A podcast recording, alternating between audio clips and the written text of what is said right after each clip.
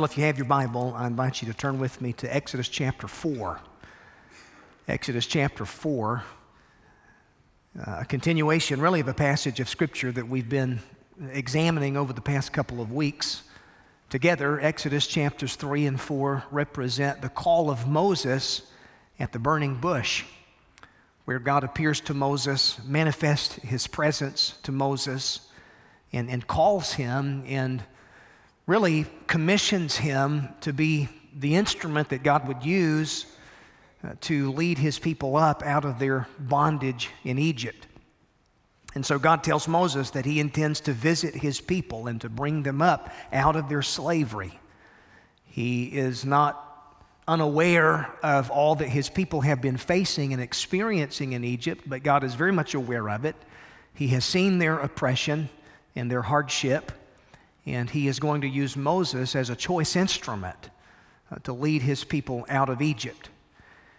And God says to Moses in chapter 3, verse 10, I'm going to send you to Pharaoh so that you may bring my people, the children of Israel, out of Egypt. And so it was an overwhelming thought for sure to Moses. And despite his own protests, the call of God on Moses' life demanded that he be submissive to what God was calling him to do. But initially, Moses is going to balk at the call of God. And so I want to return to that thought this morning balking at the burning bush. Now, you know what it means to balk? It means to hesitate, it means to be reluctant uh, to do something. And so God calls Moses, God makes his, his will known to Moses lets Moses know that he's got a job for Moses to do, but Moses hesitates at that calling initially. And Moses begins making some excuses for why he's really the wrong man for the job. And in looking at chapters 3 and 4, there are really three overarching excuses that Moses comes up with.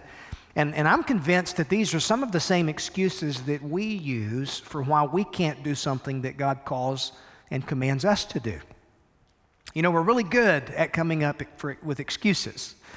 And, and that's not just true of children, I have discovered, but it's true of me as a grown man. It's easy for me to want to come up with some type of excuse uh, for why I can't do uh, something difficult, uh, something that God has clearly commanded me to do in His Word. And Moses is going to discover that there's no excuse that's sufficient because God is all that Moses needs. The God who calls and the God who commands is also the God who enables. And so, if you have your Bible there, Exodus chapter 4, let's read beginning with verse 1. Then Moses answered God, But behold, they will not believe me or listen to my voice. For they will say, The Lord did not appear to you. And the Lord said to him, What is that in your hand? He said, A staff. And he said, Throw it on the ground. And so he threw it on the ground, and it became a serpent, and Moses ran from it. And by the way, that's how we know Moses had good sense.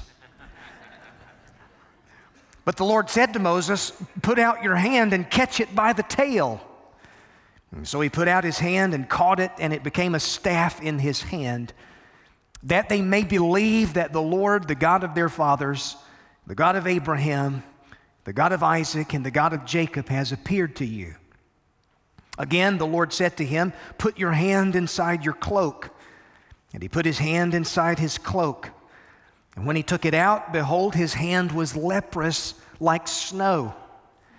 And then God said, Put your hand back inside your cloak. So he put his hand back inside his cloak, and when he took it out, behold, it was restored like the rest of his flesh. If they will not believe you, God said, or listen to the first sign, they may believe the latter sign. If they will not believe even these two signs, or listen to your voice, you shall take some water from the Nile and pour it on the dry ground. And the water that you shall take from the Nile will become blood on the dry ground. But Moses said to the Lord, O my Lord, I am not eloquent either in the past or since you've spoken to your servant, but I am slow of speech and of tongue. And then the Lord said to him, Who has made man's mouth? Who makes him mute or deaf or seeing or blind? Is it not I, the Lord? Now therefore go, and I will be with your mouth and teach you what you shall speak. But he said, Oh, my Lord, please send someone else. Which, by the way, the word he uses here, Lord, it's the word Adonai. You know, you can't say Lord and no at the same time. But that's something that a lot of us want to do. We want to say Lord, but we also want to tell him no at the same time. And you can't do that. Verse 14 says that the anger of the Lord was kindled against Moses, and he said, Is there not Aaron, your brother, the Levite? I know that he can speak well. Behold, he's coming out to meet you, and when he sees you, he will be glad in his heart. You shall speak to him and put the words in his mouth, and I will be with your mouth and with his mouth, and will teach you both what to do. And he shall speak for you to the people, and he shall be your mouth, and you shall be as God to him. And take in your hand this staff with which you shall do the signs. Moses is balking at the burning bush when he needs to be bowing before the God who is calling him. You know, in life, we're all faced with the decision to say yes to God and no to self. And we're faced with this decision each and every day of our lives as the disciples of Jesus Christ. He calls us to follow him in submission and in obedience, and really that demands a self denying kind of faith. Remember, Jesus said in Luke chapter 9, uh, He said, If anyone would come after me, let him deny himself, take up his cross daily, and follow me. For whoever would save his life will lose it. But whoever loses his life for my sake will save it. And then Jesus asked this question in that passage uh, What does it profit a man if he gains the whole world, but he forfeits himself? I mean, what does it profit someone to gain the whole world but only lose their soul in the process? What benefit is it to accumulate the stuff that the world says is important only to lose what matters in the end? And so the point is you say yes to self, you lose your soul. You say yes to God, Jesus says you find your life, which means that the message about, uh, uh of the cross is not ultimately a message of self fulfillment, but self denial. And remarkably, it's the most self fulfilling self denial that you'll ever experience. Obedient submission is what the call of God demands upon a person's life. And really, no one wrote about this with any more clarity than Dietrich Bonhoeffer in his classic work, The Cost of Discipleship. And just a powerful paragraph. Listen to what Bonhoeffer wrote. He said, The cross is laid upon every Christian. The first Christ suffering which every man must experience is the call to abandon the attachments of this world. It's that, deny, that dying of the old man, which is the result of his encounter with Christ. As we embark upon discipleship, we surrender ourselves to Christ in union with his death. We give our lives over to death. And thus it begins. He said the cross is not the terrible end to an otherwise God fearing and happy life, but it meets us at the beginning of our communion with Christ. Now, listen to this. When Christ calls a man, he bids him come and die. It's the death of the old man at his call. In other words, when Jesus calls us to follow him, then all that contradicts his call, all that contradicts his lordship over every area of my life, all of that has to go. I mean, we serve one Lord, and there must be absolutely no rival to his lordship. We listen to his voice, and all other voices are secondary. We bow to one authority. We bow to one master. All other authorities and influences, they have their place, but no one takes the place of the lordship of Jesus Christ in my life and your life. And that's something that Moses is learning here in this narrative of his call at the burning bush. Because God is revealing to Moses who he is. He's placing upon Moses this divine call, and, and Moses is going to timidly respond to that and make various excuses. Who am I? Moses asks. He's, he's keenly aware of his own weaknesses. He's, he's very much aware of his own inadequacies. And he's going to offer God multiple excuses as to why God should simply pick someone else for the job. But God responds to Moses by saying, I'm going to be with you. I am with you. I am ultimately all that you need. And Moses is going to learn that it's the presence of God with him that makes the difference. But again, his initial reaction here is to hesitate. It's to want to balk at the call of God upon his life. Now, three excuses. We've already looked at the first excuse, but let me just mention it for the sake of review. Number one, Moses expresses insecurity in his calling.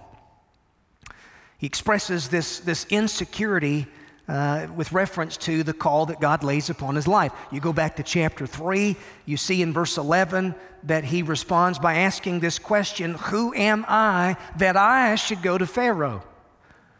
Uh, who am I that I should be the one to confront the most powerful man in the land? Who am I that I should go to Egypt and lead your people out of their bondage? And so this is revealing quite a bit of insecurity in Moses' life. And to combat that insecurity, Moses needed to know something.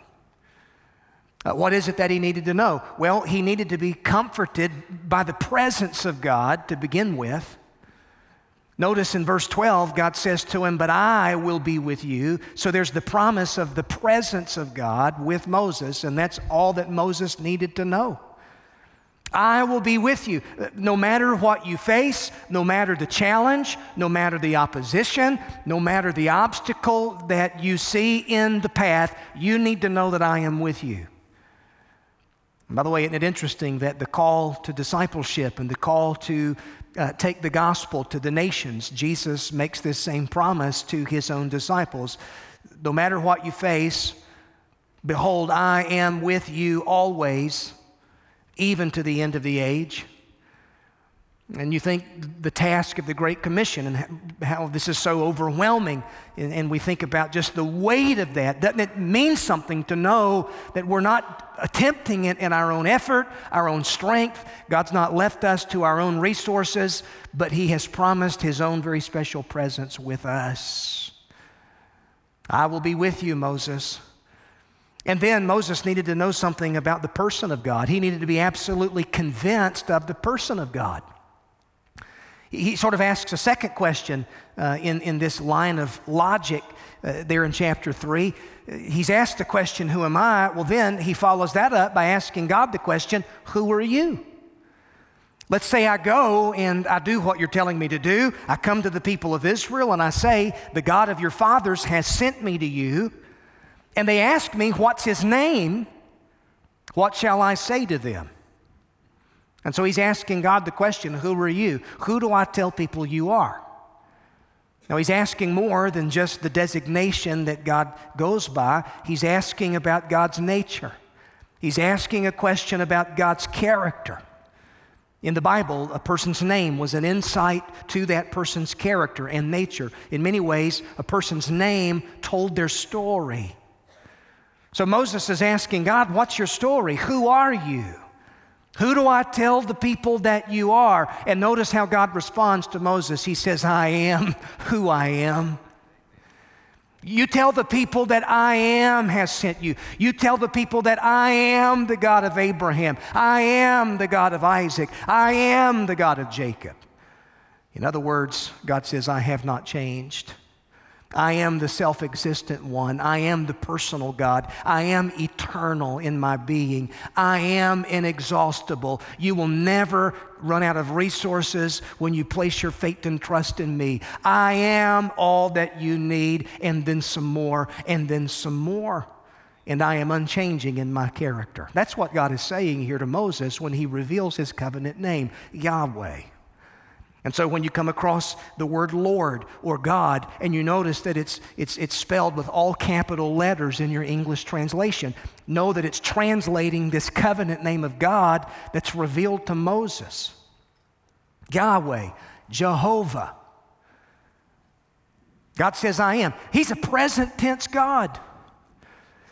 There's never been a time when God has said, I once was, but I no longer am.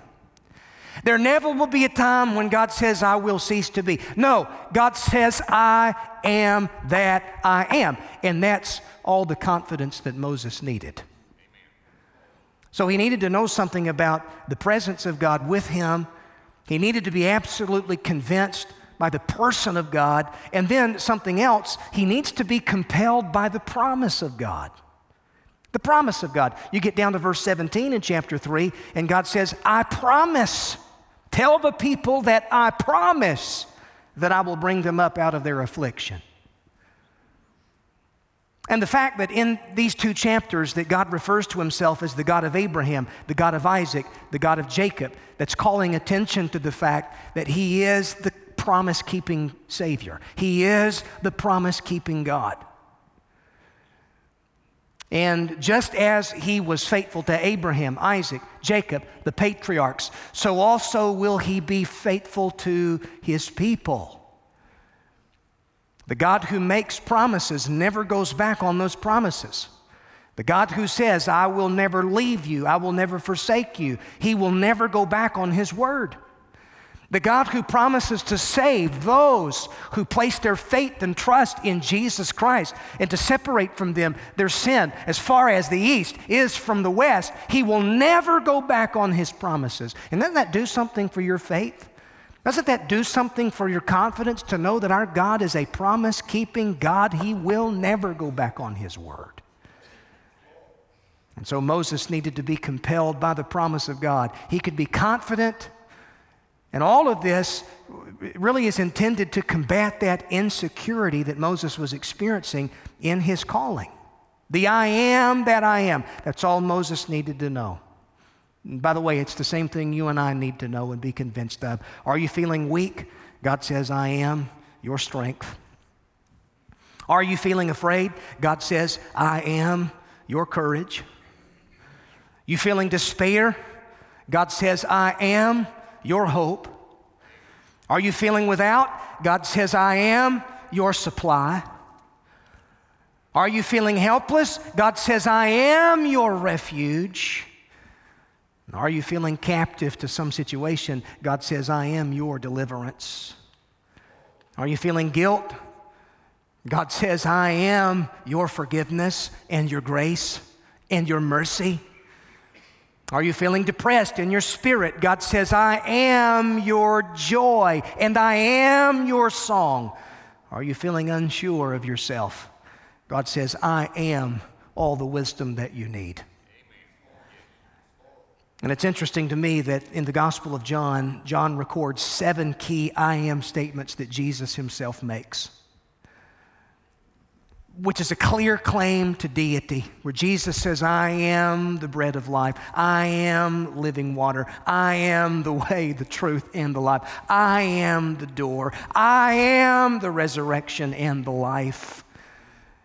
I'm telling you, we have a present tense God, a very present tense Savior. And so remind yourself of this when you're perplexed by the insecurities of life. Now, that's the first excuse Moses offers. You get into chapter 4, and there are two more excuses that he offers. The second excuse is this Moses assumes the impossibility of his success. Claiming insecurity in his calling, expressing that overall insecurity, this is followed up by him just believing that God is calling him to an impossible task one that no success is possible because he says to the Lord in, in verse 1 Behold, the people, they're not going to believe me. Let's say I go and I tell them what you've told me to tell them, they won't believe me. They won't listen to my voice. They will say, The Lord did not appear to you. So he sees himself as the kind of person that no one else would believe. Now, again, you think about perhaps what may be running through Moses' mind at this point. Uh, in his mind, 40 years earlier, he knows that he had tried and had failed and was rejected. And so he's saying to the Lord, I'm not persuasive enough. I'm not believable enough. The people won't take me serious. In other words, he's saying, I'll look foolish in their eyes. The people will reject me. Which tells me that with the passing of time, 40 years had not relieved Moses of the sense of failure that he believed himself to be. And so he sees himself as being totally discredited. You might could even say that he's paralyzed by the fear of man here. You know, the fear of man is something that will absolutely immobilize us and keep us from taking action in some area. The fear of man is something that will often gag us to silence when we should speak up. Fear of man is oftentimes something that will keep us, as the disciples of Jesus, from engaging our neighbors and our family members and people that live across the street from us. Fear of man keeps us from engaging people with the gospel. Fear of man is deceptive, it's powerful. That's why the Bible says in Proverbs 29 25 that the fear of man is a snare, but whoever trusts in the Lord is safe. Here, here's the thing, folks we always obey what we fear. Because if the fear of man is an operation in my life, then that's, that's, that's who I'm going to obey. That's whose approval I'm constantly going to be looking for. Fear of man, what people might say about me, what people might think about me. Better dare not do anything to rock the boat. Better not do anything that would ever upset anyone in any possible way But the Bible says that the fear of man is something that's a snare. Moses is assuming that the people are going to reject him. You know what he's doing here? He's dealing with the, the, the hypothetical, strictly the hypothetical. He's saying, What if? What if I go and they don't believe me? What if I speak up and they won't listen to me? What if I tell them what I've done and where I've been and they don't believe me? I came across a, a little, I guess it's an, ac- an acronym for the little word fear, fear false evidence appearing real. Fear always uses the language of what if. Fear always lives in the realm of the hypothetical. And all too often, there's this underlying fear of rejection that results in us being sidelined when God's clearly commanded us to do something, when God's laid a calling upon our lives. We then begin to weigh that calling in the balance, and we don't want to be rejected by the crowd. By the way, this is, this is something that oftentimes young people grapple with, especially fear of rejection, fear of losing the approval of their peers, peer pressure. This constant pressure that's put upon our, our young people to just go along with the crowd. By the way, it's not just young people who deal with that. I think you see this same pressure that's being exerted uh, nowadays through social media. Believe what society believes about this issue. Follow the crowd lest you be ostracized. And there's that fear of rejection that oftentimes leads us to be tight lipped when we should speak up and speak truth. It's not easy. Moses says, Lord, I can't go because the people won't listen to me. But you see, here's the thing he's obeying the wrong kind of fear. What he needs to do is fear the one who's laying this sense of calling upon his life.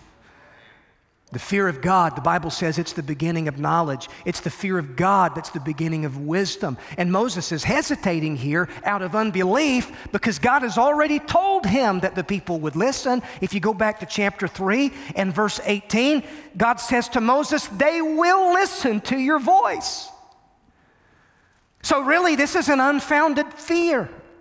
There's no reason for Moses to even offer this excuse because God has already given him his word. But Moses hasn't listened, Moses hasn't responded to it in faith, in belief. And so he's dealing with the hypothetical. Most of the problems in my life can be traced back to a failure to simply believe the Word of God in some area. Most, if not all. I worry about the future the unknown, constantly tempted to live in the realm of what if? What if this happens? What if that happens?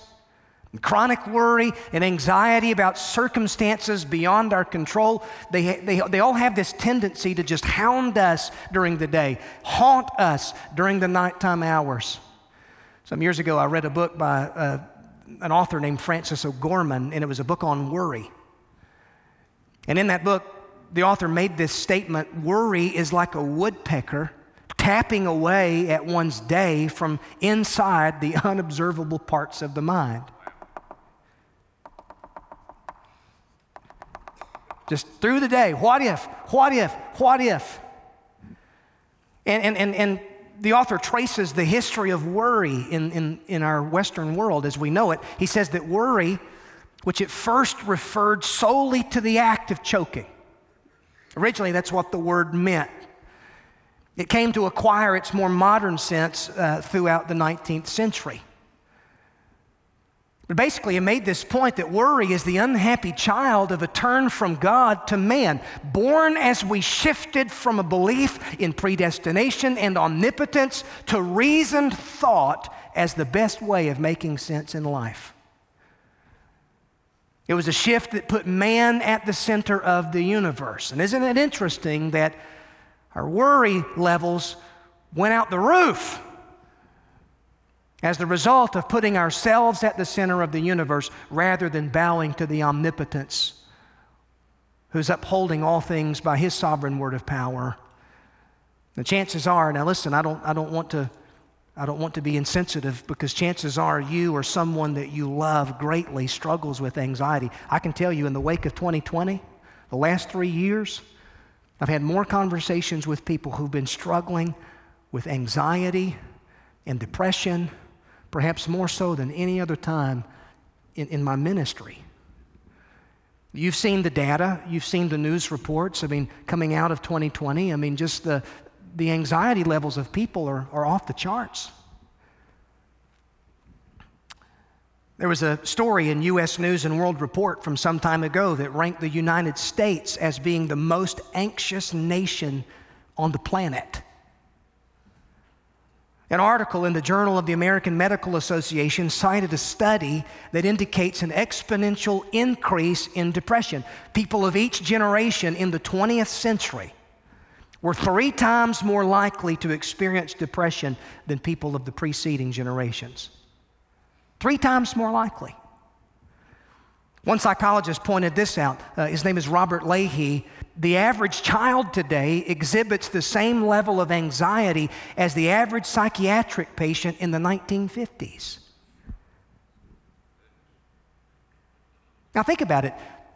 Kids today have more toys, more gadgets, more clothes, more stuff, more opportunities than preceding generations. And yet, all of the latest data tell us that they're facing levels of stress and anxiety like never before.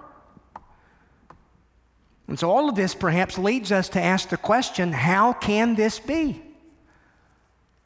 Why are we such a worried generation? Our cars are safer than ever. I remember going visiting family in, in a minivan we had no seat belts in the bench seats in the back of the van. And I can remember crawling under the, the, the seats of the bench with my little sisters as we were driving down the interstate and didn't think anything of it. Mom and dad. I wouldn't advocate that for my two. I'll tell you that right now. I want to make sure they're buckled up tight. But there's just such high levels of stress in society today. And you know, one of the reasons I think for that perhaps may be the rate of change. Things change at such a rapid rate. The speed with which we learn of stuff, bad news comes our way quicker than ever before. Uh, in our grandparents' generation, news of a disaster in another part of the world, it would take days before it became known. And then in our parents' generation, the nightly news would have communicated the catastrophe. So you didn't find out about it until the evening news. Well, nowadays, it only takes a few seconds for us to find out what's happening any, anywhere in, in any part of the world, and we all watch it unfold in real time. And before we've had the time to process one crisis, we hear of another crisis and then another crisis. And so there's no wonder we live under the weight of such stress. Worry visits us all. We all deal with the emotional stress and trauma of anxiety. I love what Max Lucado says. He says, The presence of anxiety is unavoidable, but the prison of anxiety is optional. You don't have to live in its prison, my friend, because our God is a prison shaking Savior. And that's what Moses is doing here is he's using the impossibility of his success ultimately as an excuse because this is fear, fear of man, unbelief, the hypothetical. This is what's ruling his heart. But rather than chastising his doubtful servant, notice how the Lord gives Moses some signs that testify of his own power and sufficiency. the first sign involved Moses' staff. Verse 2, the Lord says, What's that there in your hand? By the way, that's a good question, isn't it? God says, What is it that you have in your hand? By the way, what is it that you have in your hand? During those 40 years of being a shepherd in the wilderness, Moses had a staff, something that he leaned upon, no doubt, something that he used by means of his occupation. Now, God is saying, You take what's in your hand and you give it to me. How might your life change if you take what you're leaning upon and you put it in the hands of God? Rather than leaning all of your weight upon it, you put it in the hands of God and you cast all of your cares upon Him, knowing that He cares for you, and discover that He can hold you and your problem and the rest of the world all at the same time. What's that in your hand, Moses? Moses says it's a staff, and God says, throw it down. He does so, and it turns into a snake. And again, Moses has good sense because he runs from that thing. And then God tells him to do something that, I'll be honest, I think I would have argued with God too. He says, Moses, reach down and pick that thing up by the tail. I believe I just rather said, Lord, I'll go to Egypt. Okay? I'll never forget, uh, Anita and I, we hadn't been married too long. First house we lived in was out in the country. First church I served was a country church. And we probably had three or four acres of just, you know, property and grass around the little house we lived in there were some horse farms on both sides of us. And we were out working in the yard one day. Anita was on the mower. I had been doing some weed eating. I went inside the house. And I heard the mower shut down. And she was mowing out in a field right beside the house. The mower shut down, and next thing I know, I heard a blood curdling scream. I ran out of the house to see what in the world was going on, and, and I ran out there to where Anita was, the mower, she said, A snake, a snake, a snake. And sure enough, I pushed that lawnmower out of that high grass and I saw a black tail sticking out from under that mowing deck. I kid you not, we unwound at least a six, six and a half foot black snake from under that mowing deck that had bogged that lawnmower down.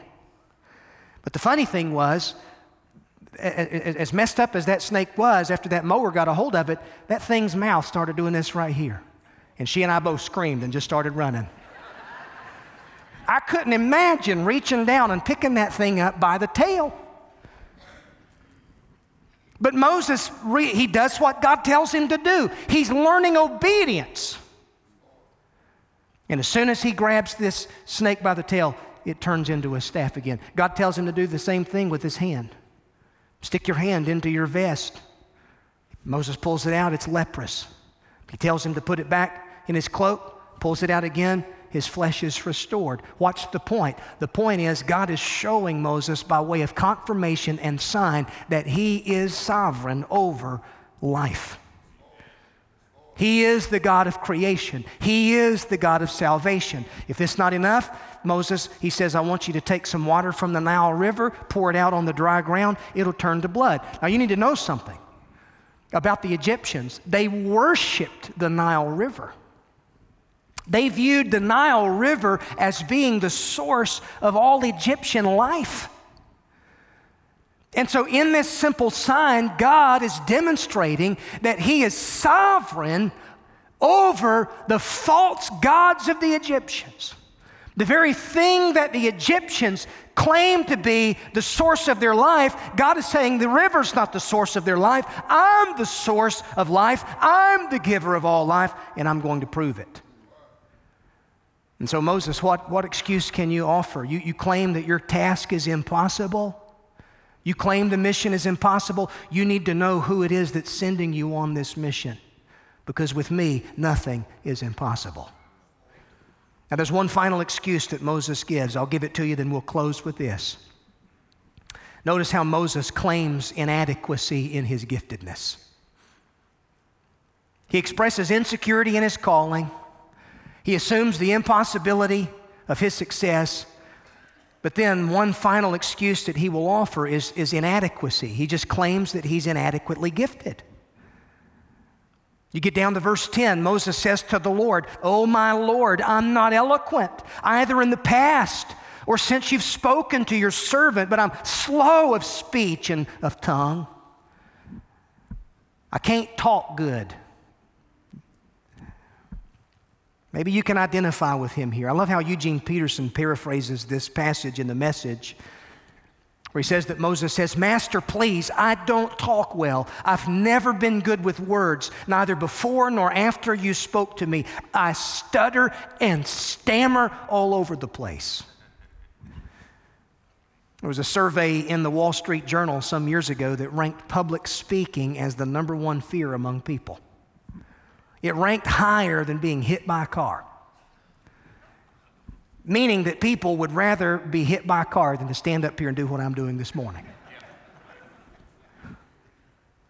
But when Moses says, I'm not eloquent, he really meant, I'm not adequate.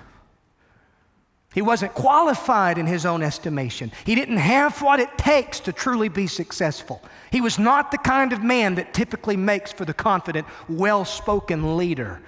And he's unsure of himself really reminds me of something the Apostle Paul said about himself. Now, I don't know what impression you get of the Apostle Paul when you think about his life.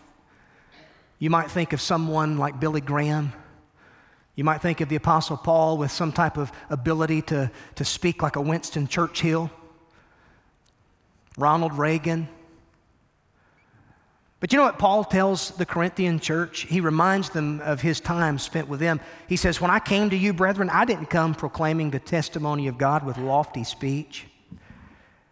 He said, I desire to know nothing among you except Jesus Christ and Him crucified. Now, listen to his own personal admission here. He says, And I was with you in weakness and in fear and in much trembling. My speech, my message were not in plausible words of wisdom, but in demonstration of the Holy Spirit and power, so that your faith might not rest in the wisdom of men, but in the power of God.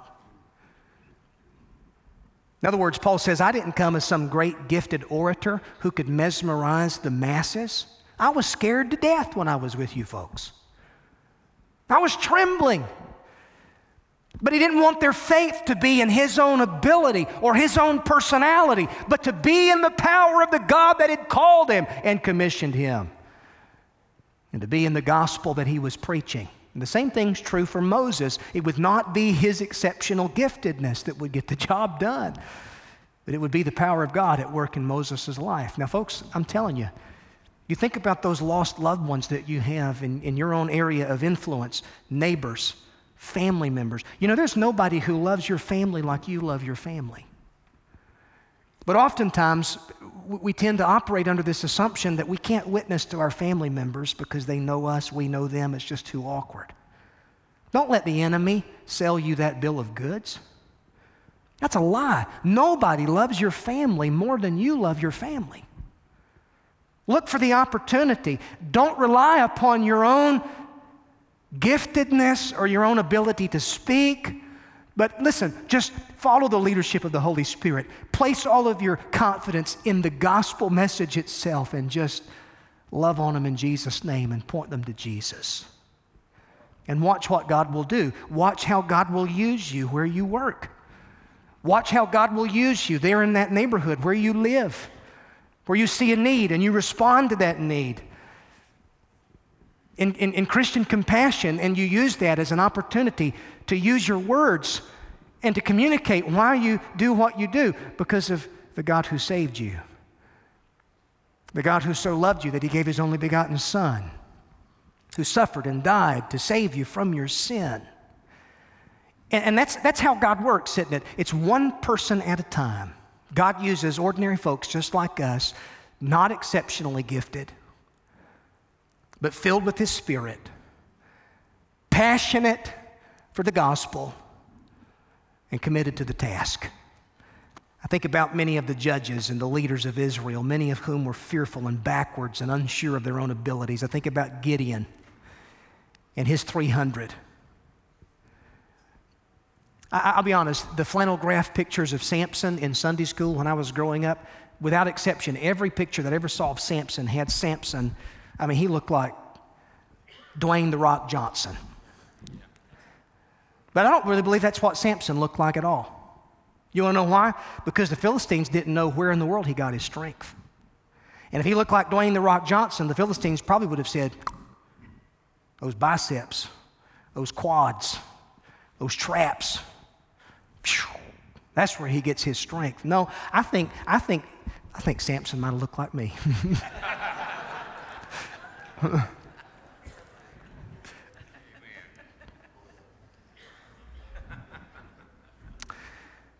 Would you stand with me for prayer this morning? Moses sees himself as a nobody, a washed up man well past his prime. He offers excuses, insecurity in his calling, the impossibility as far as success was concerned, inadequacy as far as his giftings were concerned. But God says to Moses, I'm all that you need. I am that I am. And the answer to each of these excuses in my life and your life, it's God's I am, isn't it? He is your strength and your salvation. He is sufficient where you're insufficient. He is able where you're unable. He's more than enough when you feel less than enough. I know this is a verse that's taken out of context so very often, but I love Philippians 4:13. I can do all things through Christ who gives me the strength. Amen. That doesn't mean you're going to hit a home run every time you get up to the plate. It doesn't mean that you're going to be called to a life that's free from difficulty or adversity or free from failure. But in the context of that promise, Paul is talking about dealing with the pressures of life and contentment I can do all things. I can, I can experience want and, and, and, and, and I can deal with stuff. I can do all things through Christ who gives me the strength. Do you know Christ in a personal saving way? I mean, do you know beyond the shadow of a doubt that Jesus is your Savior? That He's forgiven you of your sin and that He's placed His Holy Spirit in you? If not, then right now, this morning, right there where you are, why not say, Lord Jesus, please save me? I confess my weakness, my fears, my flaws, my sins, and my failures. And I bow, broken at your feet. Would you save me, Lord? Would you forgive me, Lord? And my friend, there is no person who has turned in faith to Jesus Christ that he has ever turned away. You come to him. You're a Christian and you're feeling the weakness of life right now. You're, you're tired, you're exhausted, you're anxious, so unsure, insecure. You feel like you maybe can't make it another step. What does it do for your soul this morning to hear God whisper to you, I am that I am? You hungry? I am the bread of life, Jesus says. Are you thirsty? He says, Come to the fountain and drink. I am the living water. Are you fearful? Jesus says, I am the resurrection and the life. Lord, thank you for your word this morning. Oh God, how we love you, how we need you. We live in a fearful world. Lord, this mission of making disciples is a God sized mission. We can't do it in our own effort and strength, Lord, but as we look to you, O Christ, you are our sufficiency. All the authority that we need has been given to you, Lord, and you've promised to be with us even to the end of the age. Thank you, Jesus. Thank you. In your sweet name we pray. Amen.